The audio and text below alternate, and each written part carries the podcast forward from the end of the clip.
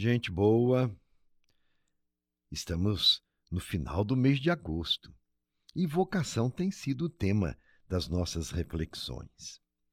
Fabiana de Diamantina. Dom Darcy, qual o santo que o Senhor mais admira? Ô, Fabiana, os santos nos ajudam a viver a nossa fé.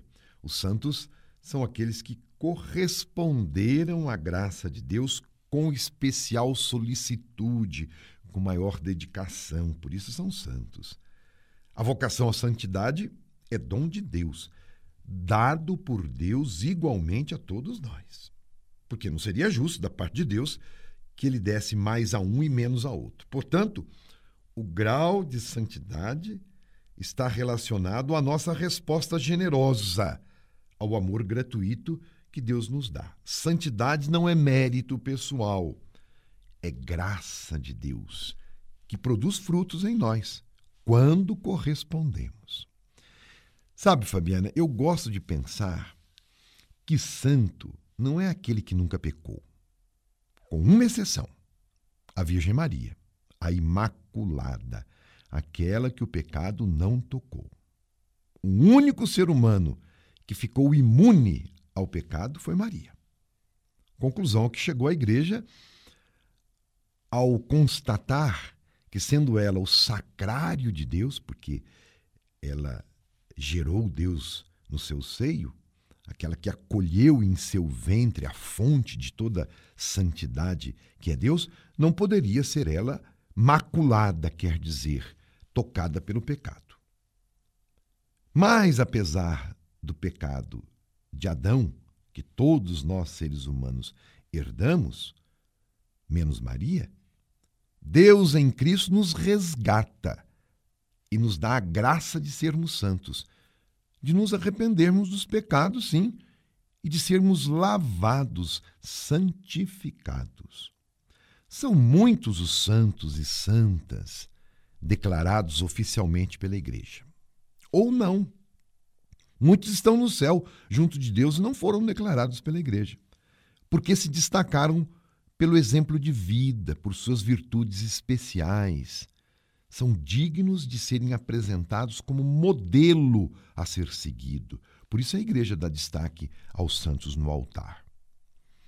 Há pouco a Igreja declarou santa uma brasileira, a irmã Dulce, chamada carinhosamente de Anjo da Bahia, conhecida pela extremada caridade para com os mais necessitados. Deus manifestou sua força usando da pessoa da irmã Dulce, ainda em vida e depois de falecida continuará, porque ela será sempre um sinal da bondade de Deus. Portanto, santo não é aquele que nunca pecou, mas quem correspondeu à graça e espelhou por sua vida a santidade de Deus. Todos nós temos os santos padroeiros, você também. E os nossos particulares protetores, cada um tem um.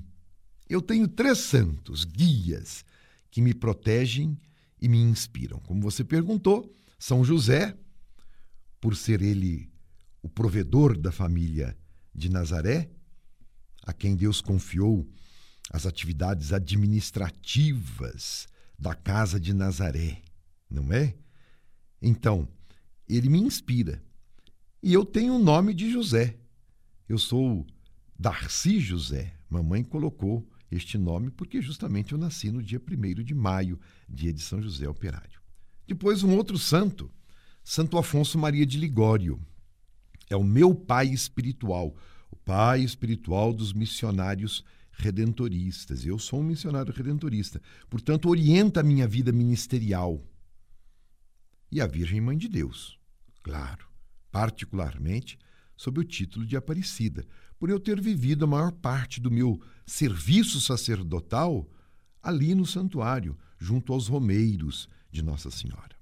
E ainda, é claro, eu acrescento Santo Antônio, padroeiro da minha terra natal de Jacutinga, no sul de Minas, e padroeiro principal da nossa arquidiocese, aqui onde Deus me colocou como pastor. Sabe, é muito saudável cada cristão batizado ter um santo protetor, uma inspiração, um modelo de gente boa e santificada para seguir na vida. Um abraço para você. Cada um com as suas funções específicas.